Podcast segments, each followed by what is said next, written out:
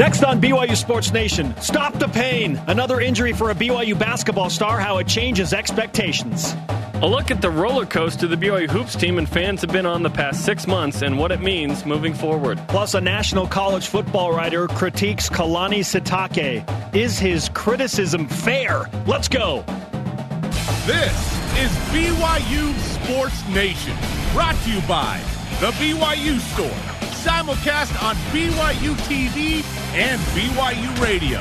Now, from Studio B, here's Spencer Linton and Jarom Jordan. BYU Sports Nation is live, your day to day play by play in Studio B, presented by the BYU Store, the official outfitter of BYU fans everywhere. Happy Tuesday, October 1st. Yes, it's October. Wherever and however you're connected, great to have you with us. I am Spencer Linton, teamed up with a lobbyist for BYU to the Pac 12, Jarom Jordan. We'll put on, put on our tinfoil hats a little bit later and tell you uh, mm-hmm. in what's mm-hmm. trending how uh, BYU can get into the Pac 12 with the new legislation that will come into play in 2023 with uh, collegiate athletes getting their likeness uh, and uh, you know image paid for that uh, if businesses want. A lot of stuff going on with that bill. We'll explain what it is and how it affects, say, BYU coming up. Jason Shepard, are you listening? It's not about the Big 12, I know, but it is. Oh, the Pac 12's always been a better goal than the Big 12. Stanford and Cal have been the ones that have said, no, no, no, we don't want BYU.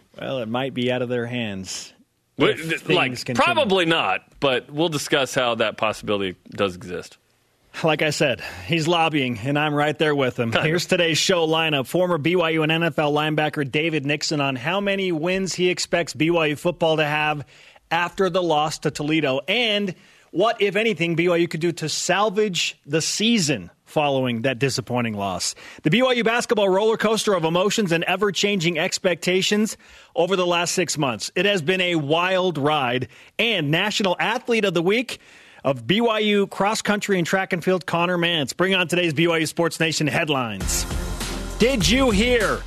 BYU basketball sophomore forward Gavin Baxter suffered a shoulder injury during the opening week of practice. BYU basketball personnel have confirmed the injury to his shoulder, but no specifics after that. That said, multiple sources, including Jeff Call from the Deseret News, report a labrum tear and dislocated shoulder. what a loss. The BYU basketball season bearing down starts in just over a month against UT Tyler in the Marriott Center. And I think Steve Pierce, the vanquished foe, was the first. So huge blow. We're going to talk about what this means. BYU's game at South Florida in football next week is on Saturday, October 12th at Raymond James Stadium, set for 3:30 Eastern, 12:30 Pacific on CBS Sports Network, with BYU radio coverage two hours before that, and BYU TV's countdown to kickoff an hour before kick. Ninth ranked BYU women's volleyball hosting a Tuesday night showdown against LMU in West Coast Conference play at the Smith Fieldhouse. The Cougars 11 and 2 back home for their first match in the friendly digs in almost a month. 9 Eastern, 6 Pacific on BYU TV Digital. I'm surprised BYU women's volleyball hasn't climbed a little higher. Their two losses are to top 10, 15 programs. Like, oh, and why, they beat the number one team in America. Why wouldn't? And then Stanford lost last week, by the way. So maybe there's a new number one this this week. Uh, haven't looked at the update, but I'm surprised they're not a little higher than nine. And Conner Mantz is the USTF CCCA D1 Men's Cross Country National Athlete of the Week. Mantz won the Billy Dellinger, it's William Dellinger to me, Invitational last weekend, has won both meets this season. We'll chat with him, as mentioned, later in the program. All rise and shout. It's time for What's Trending. You're talking about it, and so are we. It's What's Trending on BYU Sports Nation. We just told you about the injury to BYU emerging star forward Gavin Baxter dealing with a dislocated shoulder and a torn labrum. That, according to multiple reports, again, BYU basketball has confirmed nothing other than to say he did injure his shoulder if it is true that it is this severe, Jarom, and Gavin Baxter could potentially miss the season, how does this change your outlook on the upcoming expectations for BYU basketball? It means that BYU is on the outside looking in at the NCAA tournament. If Gavin Baxter misses this year, Ugh. And Yoeli Childs is suspended nine games. And TJ Haws has a scope that he should be ready for the regular season. And Zach Seljaas could miss the first part of the season. I just don't see how BYU is going to be in an at large position at all for the NCAA tournament. They probably weren't going to have much of a chance to be an at large anyway, given everything that's happened. Um, so BYU needs to get better and get healthy and get ready in March to somehow do what St. Mary's did last year and take down Gonzaga in the West Coast Conference Championship game in a one off, one game. Any team can win one game. Well, maybe not any team, but there are a lot of teams that could win one game to get into the NCAA tournament. This is really hard. We felt like BYU was an NCAA tournament type of team, and we expected them to get there once the coaching staff changed. Yoeli Child said he's coming back. Jake Toolson transferred in. We thought that this team has the the talent to make the NCAA tournament. In fact, both of us said we expect BYU to make the NCAA tournament. I do not expect BYU to make the NCAA tournament now. I certainly hope. We work at BYU. We hope for the success of all the teams, but uh, it's going to be tough. BYU is now in a position like everybody else to try and get that automatic bid. Yes, BYU is now, in my opinion, not expected to make the NCAA tournament. How can any of us legitimately think, oh? Yoeli Childs doesn't matter that he's out nine games. Oh, Gavin Baxter might miss the season. Hmm. Uh, and Zach Seljaas hurt himself over the summer. Okay, these are three integral parts of what we thought was coming back to be this veteran, wily team that got their eyes on the NCAA tournament. You can only withstand so many blows to key players and depth before you have to start saying – all right, maybe a third or fourth place finish in the West Coast Conference is a real possibility because Gonzaga and St. Mary's are both expected to be in the big dance. BYU to get in the big dance is going to have to win big games early, which they won't have Yoeli Childs and Gavin Baxter for. So how do, how do they do it? I mean, does Jake Toolson go off for 35 points a night? I mean, can Jake Toolson and TJ Haws carry BYU without Yoeli Childs and Gavin Baxter? I wouldn't be shocked if they finish top four in the league, maybe even third. Both of those guys are pushing 20 points a game. I mean, it, it's going to be tough. We, we talked to Chris Burgess in studio last week. Yoeli Childs is on the practice squad right now in practice until he is reinstated after nine games.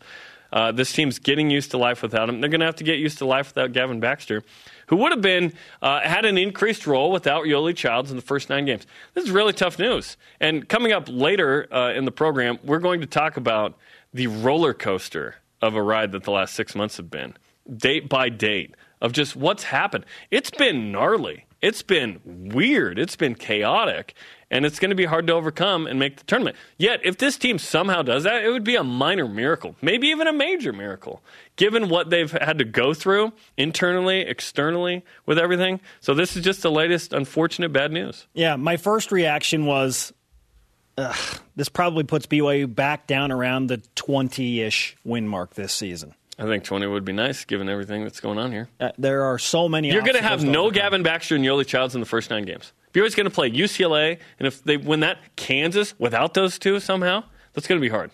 It's going to be really hard. Yes, to say the least. Topic two in Pat Forde's 40 yard dash on Yahoo Sports, he said the following about Kalani Sitake. He was a BYU player and a Mormon to boot, so what could go wrong? Well, a few things. Life as an independent isn't easy, but it probably shouldn't be as hard as Sitake has made it look the past two plus seasons. He's hit some high notes, a stunning win at Wisconsin last year, plus victories over USC, Tennessee, and Arizona. But there have been losses to East Carolina, UMass, Northern Illinois, and now Toledo last Saturday. BYU's two wins this season have both come in overtime, and the victory at Tennessee was a certified miracle. The Cougars aren't too far from being 0 5 at this point. Mm. Spencer, is Pat Forde's criticism of Kalani Sitake fair? Sure. And I think Kalani Sitake would be the first to admit that it is fair. What's his overall record in 44 games? 22 and 22, right? 500. Yeah. We have become accustomed to BYU on average in independence winning eight games and losing five. Correct me if I'm wrong, but that is above 500. And right now, Coach Sitake and company are not at that mark. We thought this might be the season that BYU returns to the eight and five, maybe even nine and, and four. Good news, it could be at least seven. Uh. yeah, not exactly good news. No, no, no, that's not good news. yes, it's fair. And again, Coach Sitake, to his credit, would say, yeah, like I, I need to be criticized because there are things that are not going well, and we got to figure it out. He, he often says that. We got to figure it out, and we will. It is year four, though. The time to figure it out is is uh, yesterday, right? Yes, and, but the the thing is, here's what I don't like about it: the injuries to Zach and Tyson Williams and Zayne Anderson.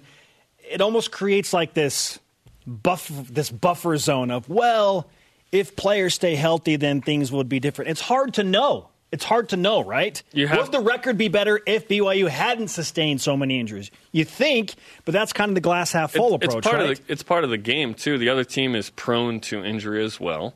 USC ha, uh, won with their third string against Utah.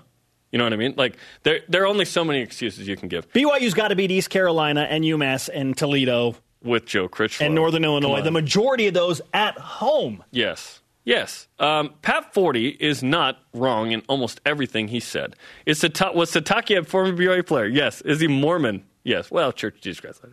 Independence isn't. E- don't ask Mike Tirico what the name of the church is. Independence isn't easy. He's had some high points. He's had some low points. BYU isn't too far from being 0 5. I brought that up. He's spot on. I don't agree with this line, though, but it probably shouldn't be as hard as Sitake has made it look the past two plus seasons.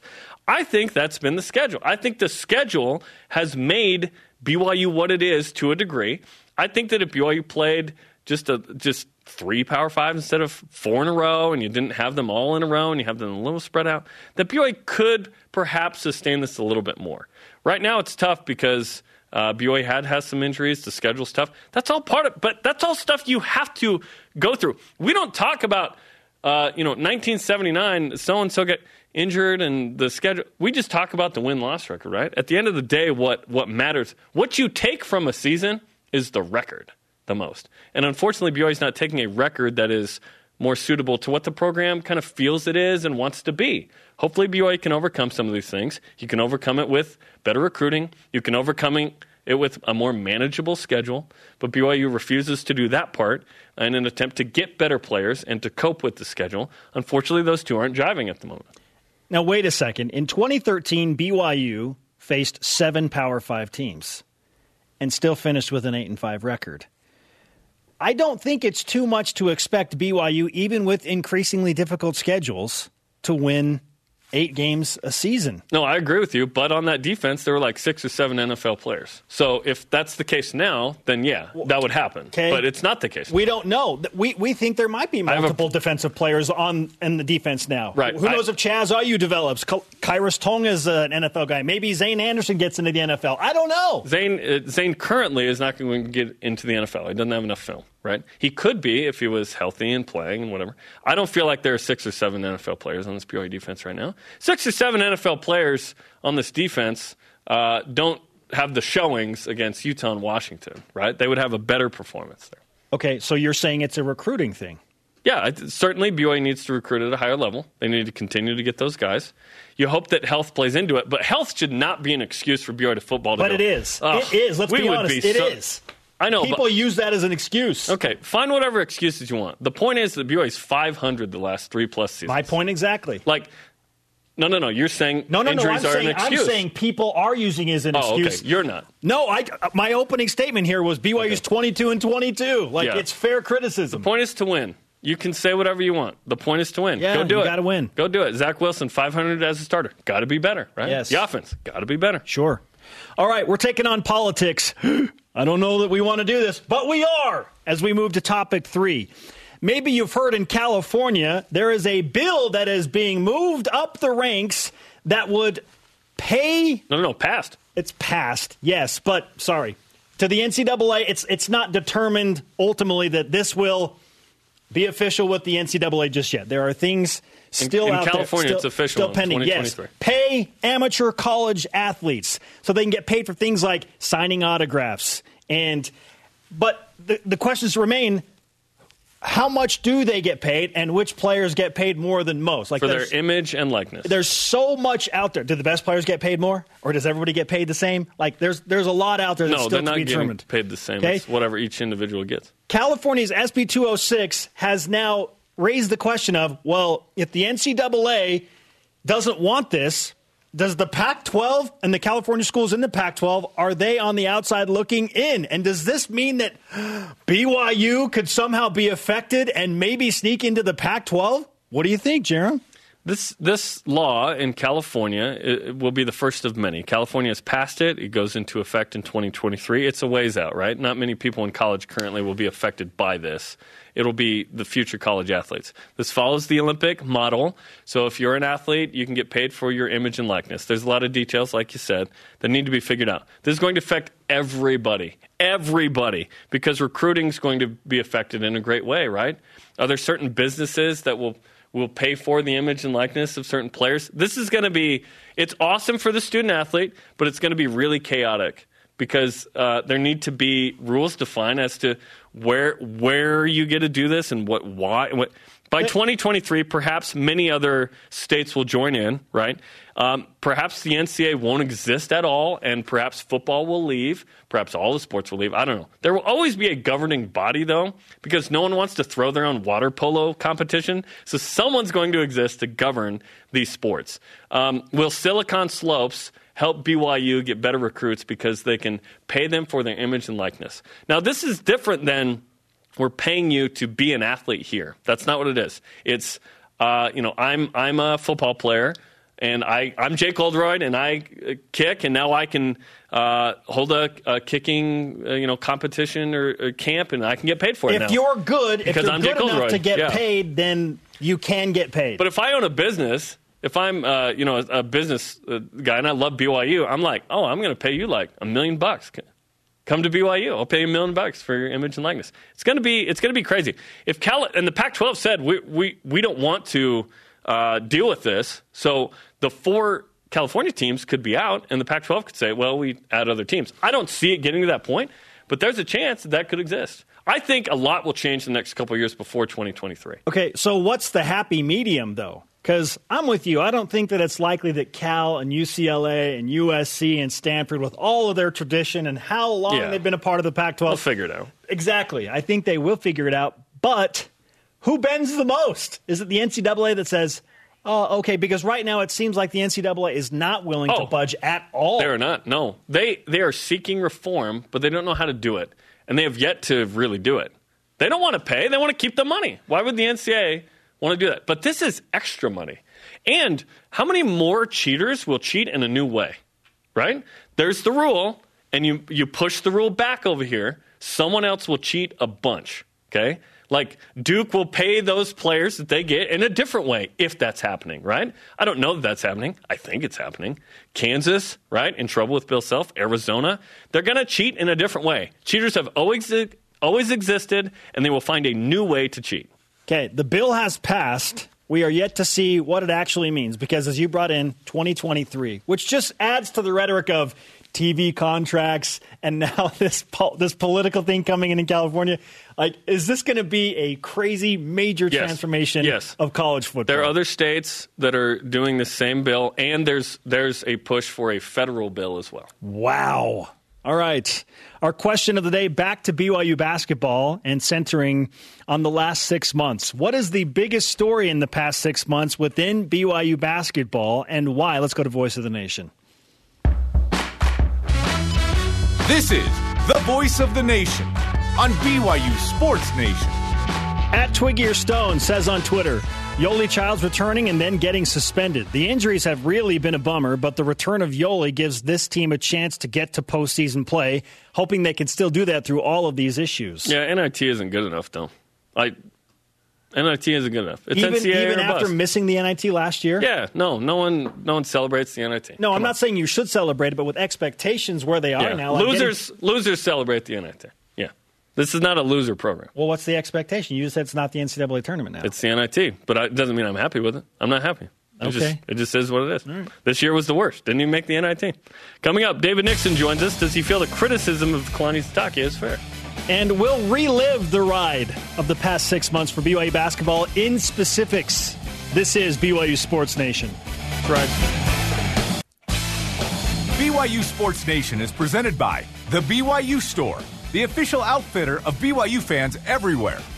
Breakdown Cougar football with Dave McCann, Blaine Fowler, and David Nixon today on After Further Review, 7 Eastern, 4 Pacific on the BYU TV app. You can watch a replay tomorrow morning as well on BYU TV, 11 a.m. Eastern, 8 Pacific in the morning. Live from Studio B with your day to day BYU Sports play by play. I'm Spencer Linton alongside Jarom Jordan. We just talked about the crazy last six months that the BYU basketball program has undergone. So let's go ahead and relive it in timeline format.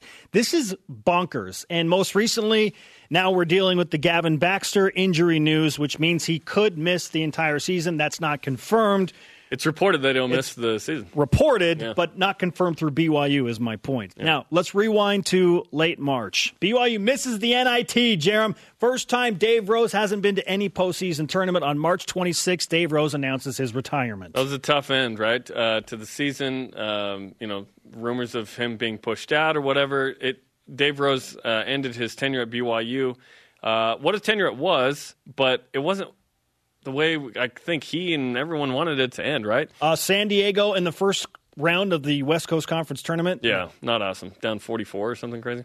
The next day, Yoeli Childs enters the NBA draft with an agent. So, boom, he's gone. We expected this, not a shocker.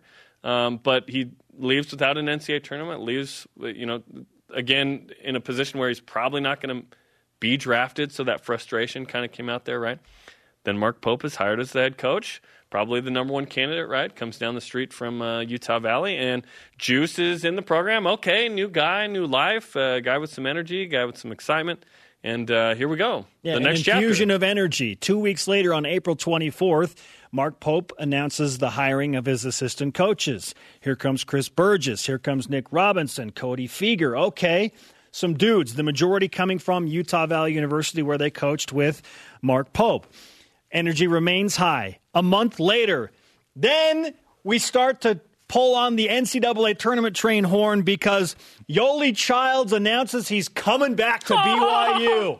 and overnight, literally overnight, you and I are, th- are saying to, to, each other, they're going to the tournament. BYU's in the NCAA tournament going to the with tournament. Jake Toolson, Yoeli Childs, TJ Haws, Zach Seljaas, Gavin Baxter. There's enough experience. There's enough star power there. BYU's back in that NCAA tournament fold. Yes. Yeah, tournament train. Yes, you tournament put on the hat, rolling. the whole deal, right? Okay. Yeah. Oh, and the, and Nick Emery too. Is he going to come off the bench and make some threes? And is he finally going to rediscover himself? Well, then a month later. No, he retires uh, July 23rd. We have him on shortly after we talk, right? Uh, August 9th, the NCAA suspends Yoeli Child's nine games. All of a oh, sudden, it's like, oh, wait, boy. maybe the NCAA tournament mm-hmm. ain't happening. Um, August 20th, BYU goes to Italy. They have a great time, but Zach Seljaas in a game breaks his foot. Uh, then September 4th, the NCAA upholds the uh, Nick Emery decision, vacates 47 wins, probably expected, but it becomes official. September 7th, Nick Emery tweets out in relation to um, a tweet about a recruit who's thinking about BYU some things uh, that didn't jive well with uh, with the fan base, calling out the coaching staff, and uh, that happened. And it's like, wow, Nick Emery just burned the bridge. BYU, really interesting. Well, in the same week that the 47 wins are vacated officially, yeah, and upheld, the, so, appeal is denied. There's never a convenient timing there, but generally that's going to be tough. Okay. Uh, oh, it doesn't get better yeah. because Two and a half weeks later, TJ Haws and his knee injury is announced. So he, he had a scope, and he's going to be out, you know, several weeks. So it's not something that will take him out for the season at all. Is the plan, and he should be back in about a week. But uh, still, you'd like to have that guy in practice right before. Yeah, we haven't mentioned that. You know, Jesse Wade was a little banged up initially in the beginning of the summer, but is back practicing with the team. He's good. Oh, and yesterday, Gavin Baxter and his shoulder injury reported, yeah. according to multiple sources, will miss the entirety of the BYU Torn basketball labrum. Season dislocated shoulder. Yeah. So that's that's tough. This is this has been wild. This has been a roller coaster with no seatbelts. What does BYU have left? Okay, so opening tip against UT Tyler. Who's BYU rolling out there in the starting five? Hopefully TJ Haws, right? TJ Haws, Jake Toolson, Connor Harding. Okay. Who are the bigs? And then and then Dalton Nixon, I would say, probably okay. gets in the starting lineup and then you may be throwing Kolby Lee out. Kolby Lee. Like let let's see if Zach Seljaas is ready to go. I would anticipate he needs a little more time with the broken foot. We'll see. That but, starting five can beat UT Tyler. Not. I would but, hope so. But what about the Maui Invitational? Right, it's going to be tougher when you're playing UCLA. Right, UCLA wasn't a great team, but still UCLA. Right. If BYU somehow manages to beat UCLA, then they can lose Kolby Lee and Dalton Nixon are facing Kansas. Yeah. and uh, that's a great uh, game for your resume, right? Get you a quad one. What, Okay. one through fifty neutral, right? Oh yeah. I mean, Jesse Wade, maybe. Eh, it, li- listen, if BYU went with that starting five, they'd be way too small. They they will not start that starting five, but that's fine.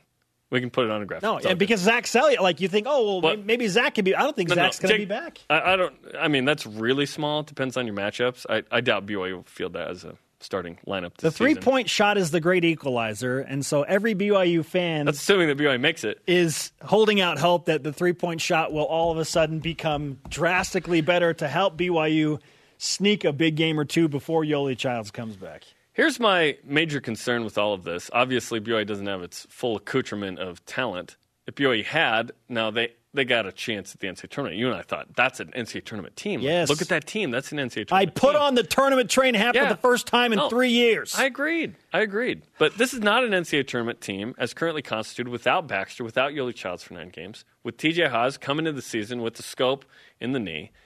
It's tough. I still think these guys have, can accomplish quality things. Just the NCAA tournament is the standard. If you, this is a place where we do not celebrate the NIT. Now, if BYU went NIT list for multiple seasons, we would be like, okay, the NIT was a step in the right direction. Nice. Just like we're doing with football. Just like football. Where if BYU wins eight games, we're going to be like, yeah, dude, eight games. Eight games should not be something we celebrate. But because the standards have lowered, mm, mm, mm, unfortunately, due to tough schedules, due to injuries, due to blah, blah, blah, that's where we're at. It's a sad reality. When you and I were in school, 06 to 09, the standard was be in the top 25 in football. The standard was win the regular season title in basketball and go to the NCAA tournament and hopefully win a game or two. And that was fun. This is not that era. It's different. How much I longer, wish it was different. How much longer does this continue? I mean, and what do you chalk it up to? Bad luck? Uh, the wheel of accountability. We've talked about it a lot. Yeah. Where does it fall? We're being told we have to go to break. I have a million thoughts on this, and we don't have time. Coming up, which Cougar player is the national athlete of the week? David Nixon will join us next, former BYU and NFL linebacker. How does he get through the bye week after a disappointing loss? How's his mental recovery coming along? And how can BYU salvage the season? This is BYU Sports Nation. Watch or listen to BYU Sports Nation live at noon Eastern. Fear not, download the podcast on iTunes, tune in, or Google Play and enjoy on demand. Also, don't forget to subscribe and review the show on iTunes. Here we go, BYU Sports Nation, part two of your headlines. Multiple media reports state BYU basketball's Gavin Baxter will miss the 2019 2020 season due to a torn labrum.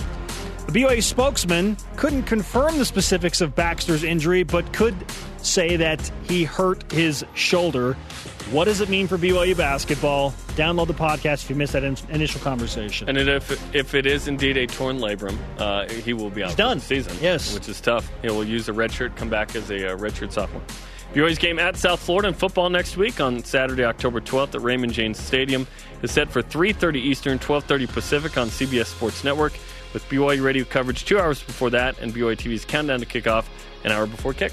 Ninth ranked BYU women's volleyball and their 11 and 2 record face West Coast Conference foe LMU tonight at the Smith Field House. This marks the Cougars' first home match in almost a month. 9 Eastern, 6 Pacific on the WCC network. And Conner Mantz is the USTFCCCA D1 Men's Cross Country National Athlete of the Week. Pretty awesome.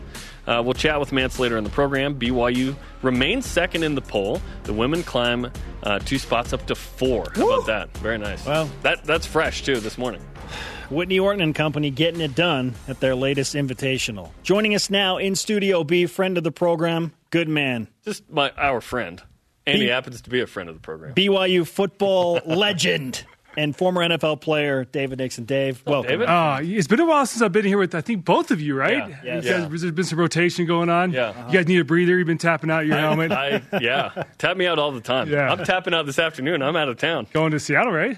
Portland and Seattle. Portland, nice, yep. very nice. Yep. Jeremy has things to accomplish. Meanwhile, David, we stay here and Yeah, we nurse- grind. We're grinding Yes, here. We nurse our mental wounds. You won't be the grinding next State. Tuesday. You won't have AFR. Come on, man. How's your bye week recovery coming along, David? Well, after today, after we get done with AFR and we finally get it out of our system, uh, that's when my R and R will start. But uh, in the meantime, we've got some work to do today and, and recap this loss and uh, see what this BOE team can do better moving forward. Because I think there's a lot of things. I mean, that's the whole purpose of the bye week. A, get healthy, but B, you go in and do a full assessment of your team. You look at your pros, the cons, the strengths, the weaknesses, and you figure out what you need to do and what you need to change moving forward. Because there's some games coming up with Boise State, Utah State uh, that that BYU's got to win those games, and so this this staff has got to go in and kind of do a full evaluation of the program and figure out uh, how they're going to move forward and win some ball games. Do you feel like BYU has to win Boise State to salvage something with this season? Why do you say they have to win it? Uh, I, I I don't know if necessarily have to salvage it. I mean, I think BYU needs to get to that eight and four number, and so yes, you've got to beat Boise State or Utah State and win out in order to accomplish that. Um, but I, I think in order to get the whole fan base back on the the uh, the train, I think you have to beat a, a ranked Boise State team here at home. Um, and it goes back to once again protecting your home field advantage, and that's something BYU struggle with, especially you know dating back to Washington and what happened with Utah. So uh, one and two is, is not going to cut it. You got to have a, at least a winning record, if not a perfect record at home, and BYU's got to get back on track with with Boise State coming up. in Yeah, few it comes down to that. BYU has to beat Boise State to finish with a winning record at home. And I think it does salvage something. I think it salvages a yeah a winning record at home. It salvages yes we've beaten two ranked teams this year. We're still good. BYU gets a third win in ten tries overall against Boise State. I think it would if BYU doesn't. And let's be honest, Boise State has been a tight matchup with BYU, which is awesome. I think Boise State isn't the 16th best team in the country. I would agree. I think they're a top 25 Yeah. team, but 16 just feels like they're benefiting from the Kellen Moore era in that respect. Florida State's not that good. Uh, you know, Air Force was okay. Uh, yeah, I, I don't know. I don't, Yeah, I when you watch them on film. I agree. When you watch them on film, they got a freshman quarterback that that's still figuring his way out. And I think a BYU defense that hopefully during this bye week changes a few things. They decide to get more pressure um, and, and play a little smarter. But I think you can get after a freshman quarterback like that at home. Hopefully the fan and the, the, the crowd is into it and, and creates that environment as well. But um, first things first, you got the bye week and then USF. I mean, we've shown from this team that you can't take any game for granted and mark it down as a W. Um, and and for one reason or another, this this team just it's a roller coaster, uh, emotional highs and lows, where they do great one week and then struggle the next. Um, and frankly, that comes down on coaching. The coaching staff has to get these guys ready for a game like Toledo. It's tough when you play four straight P5 games.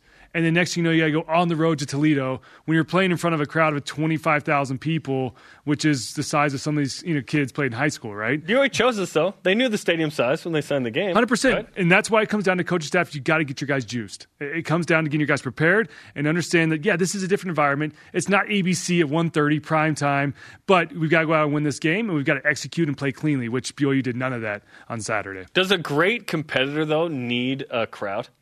No, You know what I mean? Not like, necess- like, why can't BYU Listen, get itself up? Listen, we, I, I played at New Mexico. Yes, you and, did. and I played at Wyoming uh, in years when they struggled, and we didn't have crowds. Um, so you're playing on for the pride of your program. And I, I will admit, it is tough. It's tough going into those environments. Uh, when you, I, my freshman, I played at USC and Notre Dame. It's, it's there is a letdown, and that's why I'm saying the coaching staff has to get the guys prepared, as well as the players. I mean, you've got to realize, let's just get in, let's take care of business, and get out of here. Um, but unfortunately, BYU team did not take care of business when they went into Toledo, and and and keep in mind that similar to how we like to knock off the USCs of the world and the Washingtons of the world, the P5s, the Tennessee, these are big games for us because we like to play those guys. The same team, Toledo, USF, these teams love to play BYU, and it's their Super Bowl when they get to play BYU. And so you Oh. you know you're going to get their best shot. Yes. and you got to go in with that mentality that you've got to play a great game in order to come out with the victory. Yes, Toledo is saying we just beat the team to beat Tennessee and USC. Like it, it was a big game. Which aspect of last Saturday's loss concerns you the most, David? for me, it was the third downs, the, the the lack of being able to convert on third down, and not only on third down, but third and short. Third and one. The the fact that BYU could not establish that line of scrimmage and, and get a push against Toledo's defensive line, that front seven, uh, was pretty concerning for me. And so, for one thing, I think the main thing for this offense during this bye week is to go in when they do their self assessment is how can we get better on short yard situations? Uh, because there's going to be plenty of those situations coming up when you do play Boise State and Utah State and San Diego State down the road. So you've got to find a way and find a package that works for them. Shoot, put Khyiris Tonga back in there at fullback and just run straight downhill. Get into ice, you know, uh, under the center, I formation, and just run straight downhill. and, and I guarantee you, a guy like Emmanuel Esukpa, as we've seen, he has the strength. He will get that one yard. But when you go in shotgun and you do a lateral outside zone handoff or an option pitch like we saw, that allows the defense to string the play out and allows them to get penetration as well. And all you need is one blitzing linebacker or somebody to break that line of scrimmage, and it's a dead play. You would like a more traditional setup on third and short. Yeah, I would. I would. Under center. I, I, under center. And BYU showed it a few weeks ago against USC. They got in and did a play action they pass. They can do that. They they there have the was a ability. QB sneak uh, in a previous game. I didn't know it was in the playbook. Yeah, I mean, and listen, now with Jaren Hall taking the helm, uh, maybe he's a little more comfortable under center. So maybe we might see some adjustments. Uh, but, but I think that's the biggest thing that sh- that short yard situation. You've got to get that short up. And that that is the biggest story going into the next game. You just mentioned it. Zach Wilson out with a thumb injury, at least for South Florida. We'll see how long. Jaren Hall's the guy. What do you expect against South Florida? And to me, it's like, oh, if you didn't have three of those four winnable in November, this is the next best game to have a new starting quarterback. For sure. Listen, uh, and with the bye week too, allow him to kind of get a hold of the offense. Although he's been getting the second team reps, so not, this is going to be new to him. And frankly, when you go back and look at the film from that last drive of the game, he had a great command of the offense. Granted, uh, Toledo was playing more of a prevent defense, um, but, but, I like how he went out there. He was poised, he was confident, and he led this offense. And so uh, I have confidence in him. I, you know, we, we, looked at him during spring ball and uh, or summer summer ball and fall camp, and uh, he he looked impressive. And there's a reason why he's the backup to, to Zach. He's number two, not down the further on the depth chart. So um, I think he'll bring a different dynamic. I think you'll see him running the ball more and get down open and be able to extend plays and being willing to extend plays. I know Zach's been more of a pocket type guy uh, this year, but um, I, I, have confidence he can lead this offense. And, and like I said, USF, listen, they're not great, but they're similar to Toledo. That if BYU doesn't go in and play a good game, BYU can get beat. David, in the spirit of a bill that is suggesting college players should and will be paid, what do you think of this? Are you in favor of college players being paid for their own likeness and image starting in 2023 in this movement that's really getting going in the state of California? I'm torn on it, to be honest. I, I don't know if I have a position yet. Um, being a former college and NFL athlete where you do make money on your likeness eventually. Um, I saw somebody tweet the other day say, well, if they want to do that, then maybe take away their scholarship. And they, there's no scholarships, and they just have to capitalize on their likeness and see how it goes. And I think a lot of people would realize maybe it's not so glamorous, right? Um, I think it would change the entire landscape of college football, which scares me a little bit because I currently I like the way it's set up. Of course, BYU trying to get in P5, et cetera. Mm-hmm. But I think uh, you would see uh, people just head to big markets, similar to what happened in the NBA. What happens with the NBA? You see players move on to bigger markets uh, because there's a uh, better opportunity to capitalize on it. So um, I- am leaning more towards the camp if I don't want to see that happen. Uh, but I understand where players are coming from. I mean, it's a different day and age with social media and ways you can, you can monetize uh, the you know your, yourself, and so uh, we'll see. We'll see how it plays out. Um, but uh, at the same time, it's, it is a little bit scary. You were 15 years too late. Sorry, Dave. Yeah, indeed. I, I said it. All, I said it all the time. I, I played on Versus in the Mountain. I was definitely was too late to the game. That was bad. Okay, thanks, David. Yeah, always fun. Coming up, Peter Kuest for Perfection is back at it again. And the National Athlete of the Week, Conner Mantz of BYU Men's Cross Country Track and Field, joins us. All he does is finish in the top 10. This is BYU Sports Nation. Gonna make so much money.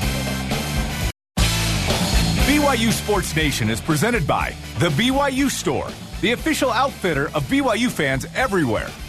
Get your fill of Cougar football in all sports each Wednesday morning, starting at 11 a.m. Eastern Time, 8 Pacific, with a rebroadcast of After Further Review, then BYU Sports Nation, then typically a Sitake show. Uh, BYU football is calling Sitake, but no Sitake show this week. But still, enjoy tomorrow morning. Welcome back to BYU Sports Nation, and we welcome you back with our next guest, accompanied by our stat of the day.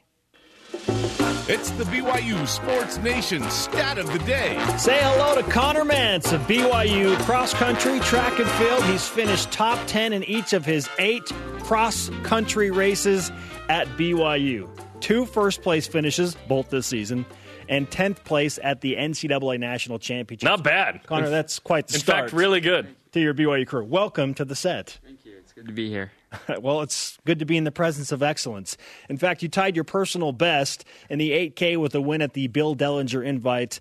Uh, but you finished second place. So was finishing second a in a weird way a disappointment for you? As a team, right? Yeah, as a team. I mean, it was it was a little bit until we started to you know consider all the all the all the things that were going on with the team. We had a lot of guys who were sick. A lot of you know it was kind of a hard workout week for us.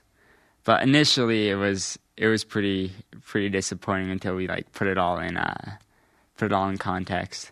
And it's a little early, right? It's October first. Yes, you're ra- you're ranked second, so there's a high standard Yeah. there. But you want to be your best at the end of the season, right? Absolutely. And I mean that was a big part of it was like, okay, like this isn't the last race of the season. Like we still have a long time and a lot of work to do. Conner Mantz with us on BYU Sports Nation. What makes this team unique? Uh, this team is unique because I think, one, well, one thing that we focused on last year that I think that's been applied a lot to this year um, is we see ourselves as, you know, like what we call ham and eggers. You know, like uh, some we're just a bunch of people out there just trying to get the job done. Nothing, nothing as like spectacular as other teams have had. We're not filled. We're not like as star studded as we were last year, but we have a lot of people who just know how to go out there and get the job done. I do enjoy ham and eggs, though. You know, Yeah. like, like there's there's this idea of kind of simplicity and just blue Yeah. collar, right? That's the idea. Absolutely. You throw a little salsa on there, a little little salt and pepper, a little garlic. You, Yeah. there's some flavor, right? Yeah, there's some flavor. Team's got some flavor, some some. I mean, it- mustache. is that a mustache you have? Yeah, That's that- little- it's coming in. It's been about a week, so you, it's pretty I don't think they can see it on the camera, but Is this inspired by Ed Eyestone? uh, partly, partly, and that the whole team just does it every year. So, so we always uh, have the theme of stashies and nashies. Stashies So- at Nashies. Got to get a good mustache coming in. That's funny. Let's talk about um, you, you guys are known around the area for you know. You, there's like this. I don't. I don't know. What, it's a gaggle of geese. I don't know what a group of cross country runners is. But when you guys go, idea. you know what I mean? Yeah, I know what you mean, Pride of I- lions or whatever. When you guys run around, it's like it's shirts off, right? Oh yeah, Everybody shirts off. Just a bunch of dudes in short shorts running around. I mean if it's warm enough, it's above si- it's above sixty degrees, you know. Yeah, but you can you can find, and then you can clearly define whether it's Provo High or BYU. That is easily understood. right? Yeah. You guys look way better, right? Uh, yeah, absolutely. At least I hope so. You know. At what point in your life did you realize I'm pretty good at this and I want to be a distance runner?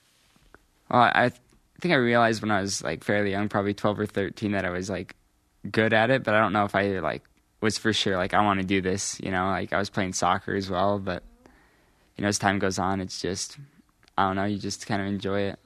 What do you enjoy about it? Because Jared Ward, Olympic marathoner, who you guys know really well, Mm-hmm. he says, "Oh, it's like it's painful. It's extremely hard. I don't, you know, it's physically taxing. So Yeah. why do you do it? What makes you love it?" Um, like just the one, the spirit of competition that comes in it. Like I love, you know, competing, and it's just such a simple competition. Like there's no way you could have been like, oh, you know, like if like if coach would have put me in in the fourth quarter, we would have won state type of thing. It's uh, you know, you're there, you know who's better. Just it's it's pretty simple. But I also love the feeling of just you know going out and running. While it takes like uh, while it's hard, it just it's very rewarding in its own in its own right of just like the working out and going for a run is just I don't know I enjoy it. It's nice. I was never even close to what you are, but I did cross country my junior year and, and was third on our team at state when I was supposed to be the seventh guy. So I felt like, hey, I did Uh, something right. good, right?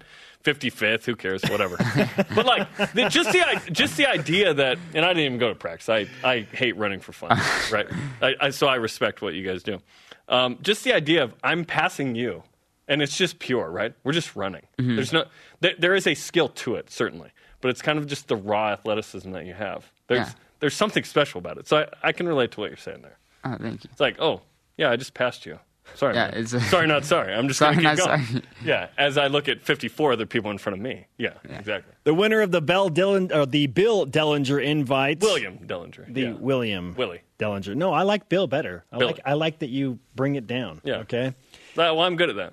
Yes, yes, you are. Conner Mantz with us on BYU Sports Nation. Why did you pick Ed Eyestone and BYU over other running school options? Oh, that that's a great question because that was honestly like probably one of the hardest decisions of my life. Um, the reason I came to BYU was just like mainly in specific because I at Stone and I saw what he could do with people who had gone on missions, gotten out of shape, and you know they had to start from you know like the drawing board all over again. And Ed Eyestone's just had that experience of he's had the experience of getting back from mission and winning nationals, as well as training athletes who get back from missions to win nationals and make Olympic teams. And when I was on my visit, I saw guys like Jared Ward and you know Jason Witt, and they had like they didn't they weren't just like good athletes, but they were you know they were putting a lot of effort forth in academics. They had families. They were you know well-rounded human beings, but they were also phenomenal athletes, and that kind of was like the I want to be like that. Mm. And so I saw that you know this is this may be the best. Uh, this, from my perspective, is the best place to do that. I think we should just put that on a, a promo right there. Yes. that, that, was, Flip that it was awesome. Send it Why out. you should come to BYU. Yeah, exactly.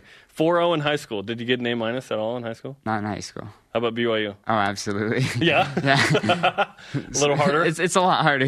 but still a good GPA. Is still going Uh, strong. trying my best. Yeah. Okay, very nice. You don't have to tell us. I what I, I'm gonna keep it. yeah, yeah, keep it on the news. Yeah, yeah I imagine you're a, a great student. Um, you went to Ghana on your mission. Mm-hmm. Um, what was that experience like? And did you try and run as much as you Yeah. could with perhaps a companion who didn't run? Right? Yeah, it was it was a fantastic experience. Um, I mean, every mission is different, but they all have the same. You know, when you're committed to the Lord and to serving Him, that you're blessed every day. And I mean, it was like the physical conditions are like very hard to live with there, but the people are like the most loving people, the most accepting people, the most God fearing people.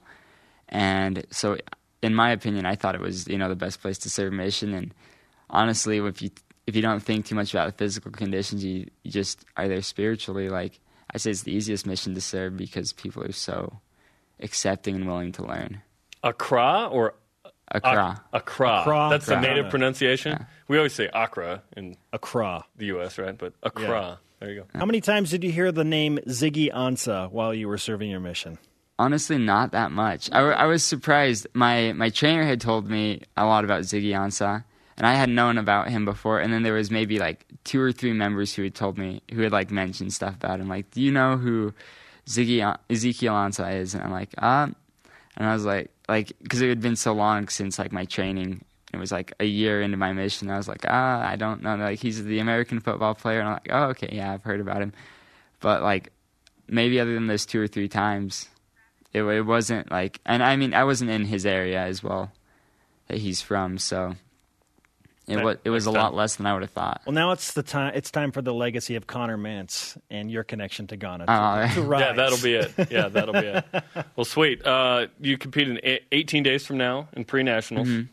which is uh, pretty awesome, and we're very excited about that. Good luck with that. Do you mind uh, signing our uh, Yeah. flag back here? Would that be all right? Yeah. Sweet. Thanks, man. Oh, thank you. Top 10 in every All he race does is runs. finish in the top ten 10th or in win the it. country.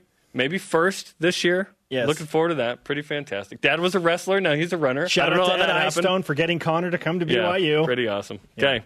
Coming up, TV and Time is out for the South Florida game next week. Plus, one of Conner Mantz's teammates, in fact, several of them, earn a rise and shout out. This is BYU Sports Nation.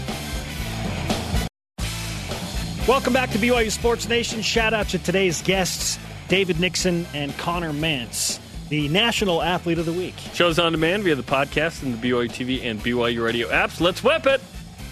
It's time for the Cougar Whip Around.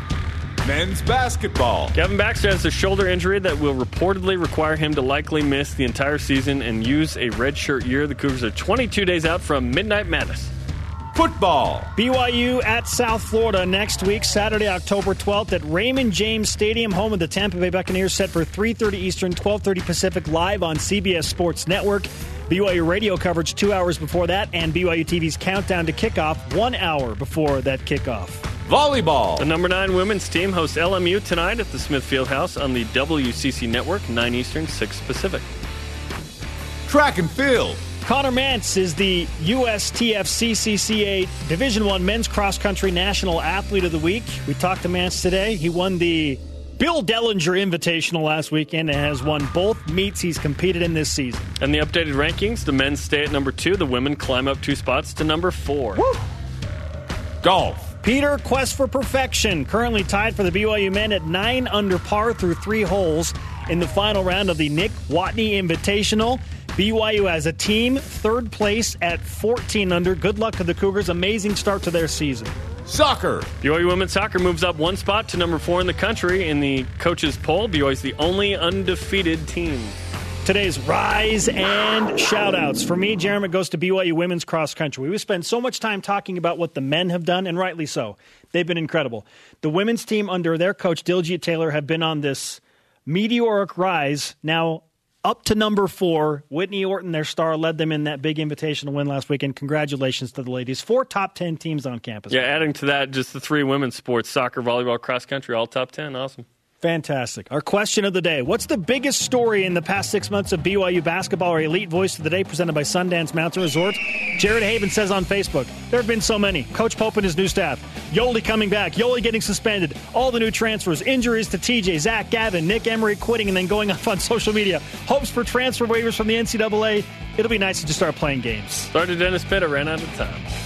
Join us on Twitter, Instagram, and Facebook. Hashtag BYUSN. For Jarom, I am Spencer. After further review tonight on the BYU TV app, shout out to Craig Bills.